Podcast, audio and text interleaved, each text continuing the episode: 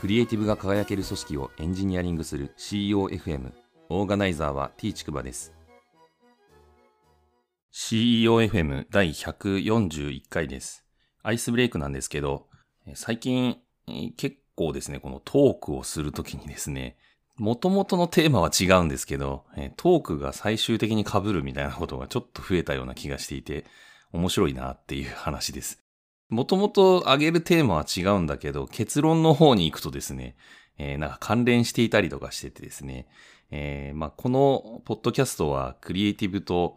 エンジニアリングと組織っていうこの3つの大きな柱があるんですけれども、まあ、それぞれがですね、意外と関連していて独立してないんですよね。で、それぞれのテーマについて話しているようで、えー、それぞれがお互い関連し合ってるっていうので、えー、興味深いなっていうふうに思っています。ポッドキャストもですね、今、今回が141回目ってことで、だいぶ量も出てきたので、体系化して書籍なんか書けそうだななんて思ってたらですね、そういうプロモーションのメールが Gmail 宛てに来てびっくりしましたね。ただ残念ながら英語のみっぽいんで、企画にですね、乗るわけにはいかないんですけど、なんかそのメールによるとですね、ポッドキャストの内容とかをですね、えー、あとブログの内容とか、もろもろをまとめて、えー、書籍にしませんかみたいな、あそんな内容でですね、えー、ちょっと面白いなっていうふうに思いました。本日の配信テーマなんですけど、許可を求めるな謝罪せよの真意という話をしたいと思います。えこの許可を求めるな謝罪せよという言葉なんですけれども、えアジャイル開発のですね、コミュニティでよく言及されている言葉ですね。まあ、私自身もですね、アジャイルの界隈のコミュニティって2011年ぐらいからあ出入りするようになったんですけれども、まあ、そのあたりからもですね、ずっと言われてて、まあ、よくその辺の界隈の人たちが言ってるなっていう感じで眺めていました。で、いろいろ調べてみるとですね、えー、ことの発端的には、リーン開発の本質っていう本のですね、著者のメアリー・ポッペンディークさんっていう方が、2009年のアジャイルジャパンっていうイベントがあって、そこに来日されたみたいなんですよね。で、その方が、えっ、と、紹介したというふうに言われてるみたいです。で、えっ、と、その方がですね、長く勤めてた 3M という会社があって、そこの会社の社税みたいだったんですよね。で、それをこの2009年のイベントで話をしていて、で、その翻訳というか、まあ、意訳としてですね、えー、日本のアジャイルコミュニティの中でよく言われるようになったみたいです。で、さらにですね、いろいろ調べているとですね、えー、元がまたあってですね、えー、グレース・ホッパーという人に行き着きました。で、このグレース・ホッパーという人ですね、非常に面白い人だったんですけど、えー、私もあまり知らなかったんですけど、あの、海軍の方でもう亡くなられてる方なんですけど、えー、計算機科学者の方なんですよね。で、有名どころとしては、あの、プログラミング言語のコボルというものがあってですね、そのコボルの開発者の方でもありますという感じです。それまではこう機械語って言われてて、マシンがわかりやすい言葉でプログラムを書くしかなかったものが、より英語に近い形でプログラムを書けるようにしたいっていう思いを込めてですね、作られた、あ,、まあ、ある意味、人間寄りのプログラミング言語としては初めてだったんじゃないかとも思われるこのコボルというものができたという感じですね。で、えっ、ー、と、あとこの人に逸話があってですね、プログラムの不具合を表すバグっていう言葉があるんですけど、この言葉が広まったエピソードがですね、実際に、この彼女がですね、経験したものをもとに広まったっていうふうに言われています。で、実際にその内容としてはですね、ハーバード大かなの、まあ、いわゆる計算機、コンピュータをですね、開発をしていたら、動かなくなったんで、点検をしていたら、画が張り付いててですね、動かなくなってたっていうことで、で、その画がですね、まさにバグという、まあ、いわゆる虫という意味のバグという言葉とマッチしてですね、初めてバグを発見したみたいなことを言って、それを西に書いたみたいなんですよね。で、その日誌の内容がどんどんこう広まってって、世の中的にプログラムの不具合としてバグという言葉が広まったと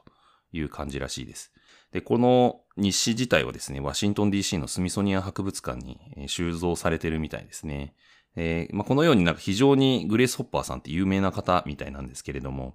元々のですね、許可を求めるな謝罪せよの、まあ、原文となった、えー、言葉なんですけど、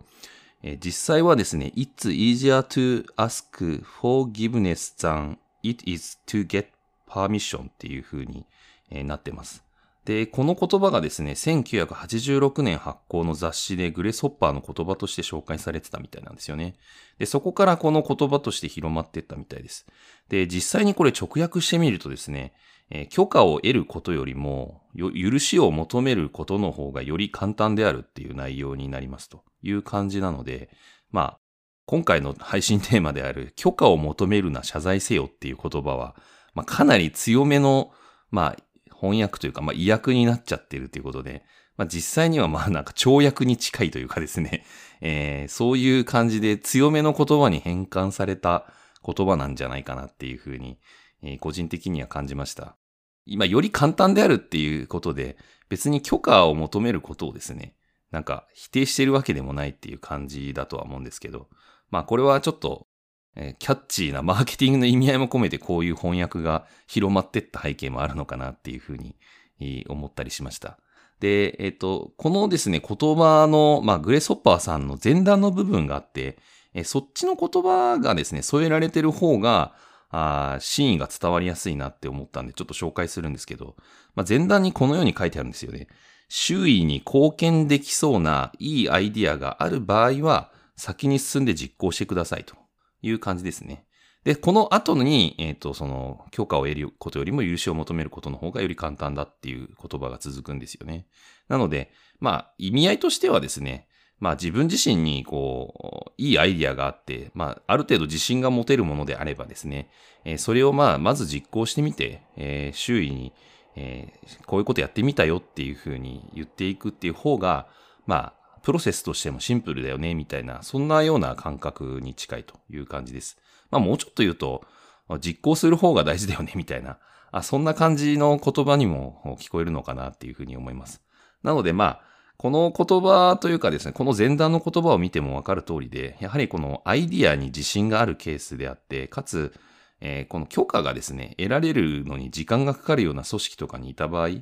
そういうのが確定しているケースだとですね、えこういうふうに実行した方が早いケースがあるんじゃないかなっていうふうに思いました。まあ、この辺がですね、そのグレースホッパーさんがあ言ってた真意なんじゃないかなっていうふうに個人的には思っています。えー、この辺調べてみて感じたことをちょっと簡単に最後話すんですけど、えー、まずですね、この考え方って非常に実行に重きを置いている考え方だなっていうふうに思いました。あやっぱり実行すること、考えるよりもですね、まあどんなに考えてても実行してなければあ検証ができないので意味がないっていう感じなので、まあ、とにかくいいと思ったら実行してみて、えー、その結果で判断しようよっていう、そういう考え方に基づいてるんだろうなっていうふうに思います。で、あとですね、思考法がそもそもプログラミングに似てるなっていうふうに思いました。このグレースホッパーさんはまあ当然プログラマーでもあるという感じですけど、まあ、プログラマーの仕事って実際やってみなきゃわかんないみたいな問題って結構あるんですよね。なので実際に書いてみて、えー、動くかどうか確かめてみるみたいな、その、仮説と検証と繰り返すみたいなプロセスが必要なんですけど、まあ、そんな感じでですね、このプログラミングの実際の実務にかなり近い思考法なんじゃないかなと思います。まあ、プログラムのコードを書いてですね、実際にテスト的に実行してみるのに、実行していいですかなんていちいち許可を得てたらですね、仕事にならないので、まあ基本的にはやってみるプロセスをずっと一人で高速に回すみたいな感じのプロセスになってるっていうとこですね。で、あとはですね、自信がないケースとかだったらですね、まあこのアイディアに対して自信がなかった場合だと、やはりその周囲にですね、アドバイスを求めなきゃいけないと思うんですけど、許可がですね、不要だった場合にどうするかですよね。えー、ヒエラルキー型の組織とかだったら許可に時間がかかるみたいな。日本で言ったらですね、ハンコをもらわなきゃいけないので時間がかかるみたいな 感じですよね。え、そういう状況であればですね、まあ許可に時間がかかるっていうのはなんか大抵の組織だと一定真実性があるというか、あな感じだと思うんですけど、許可がですね、基本的にはそんなにいらないっていうその組織とかチームとかでやる場合で、かつその自信があった場合って、じゃあすぐに実行していいのかっていう話なんですけど、まあこの場合にですね、ある程度まあアドバイスを求める、まあ謙虚さみたいなものはこう示した方がいいんだろうなっていうのはちょっと思います。えー、なんか、勝手にやってるっていうふうに思われるとですね、えー、自分が損しちゃうなっていうふうにも思うので、まあ、そうじゃないよっていうのはある程度その伝えていく必要もあるんだろうなっていうふうに思いました。また、そういうですね、あの、自分は謙虚な思いでいるよっていうことをですね、ちゃんと周囲の人にも伝えていく意味でも、えアドバイスを求めるっていう、まあ、姿勢そのものがですね、大事なんじゃないかなっていうふうにも思いました。第141回の配信は以上です。ご意見ご感想などあれば、Twitter アカウント t ちくばまで、ハッシュタグは CEOFM です。